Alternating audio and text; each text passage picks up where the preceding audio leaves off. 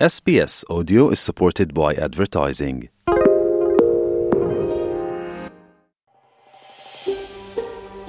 شما به SBS فارسی گوش می کنید. با رفتن به sbs.com.au به اخبار و گزارش های بیشتری دست خواهید یافت.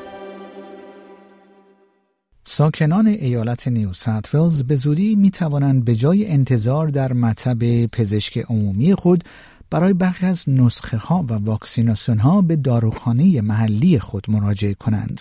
این مشابه یک برنامه آزمایشی مشابه است که در ایالت کوینزلند در حال انجام است و در کشورهای دیگر مانند بریتانیا و کانادا نیز اجرا می شود.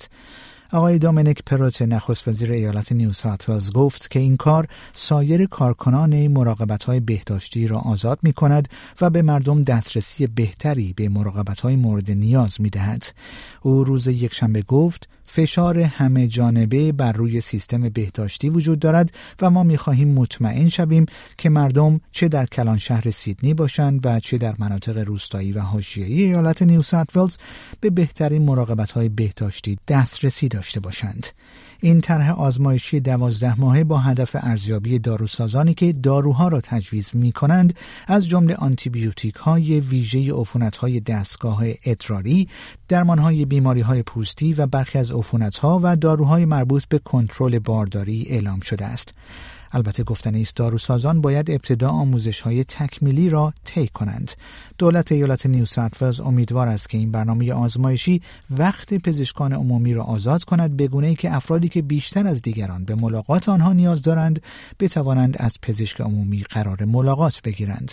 در همین راستا چلسی فلکای رئیس انجمن داروسازی استرالیا نیز گفت که این تغییرات به مردم دسترسی بهتری می‌دهد. او گفت این یک رأی اعتماد مهم به داروسازان در سراسر نیو ساوت و همچنین به مهارت‌ها و تخصص ما به عنوان بخشی از تیم مراقبت های بهداشتی اولیه است. با این حال کالج سلطنتی پزشکان عمومی استرالیا این حرکت را دیوانگی و دستورالعملی برای یک فاجعه نامید. کرن پرایس رئیس کالج سلطنتی پزشکان عمومی استرالیا گفت این یک راه حل برای بیماران نیست این راه حلی برای لابی داروخانه است او گفت داروسازان باید به عنوان بخشی از یک تیم در بیمارستان یا محیط پزشکی کار کنند نه در فضاهای خورده فروشی بدون نظارت و در همین حال براد هزارد وزیر بهداشت نیز گفت که این برنامه آزمایشی فشار روی اورژانس بیمارستان را کاهش می‌دهد و پزشکان عمومی خواهند توانست تا قرار ملاقات های بیشتری برای افراد مبتلا به بیماری های جدی تر ارائه کنند.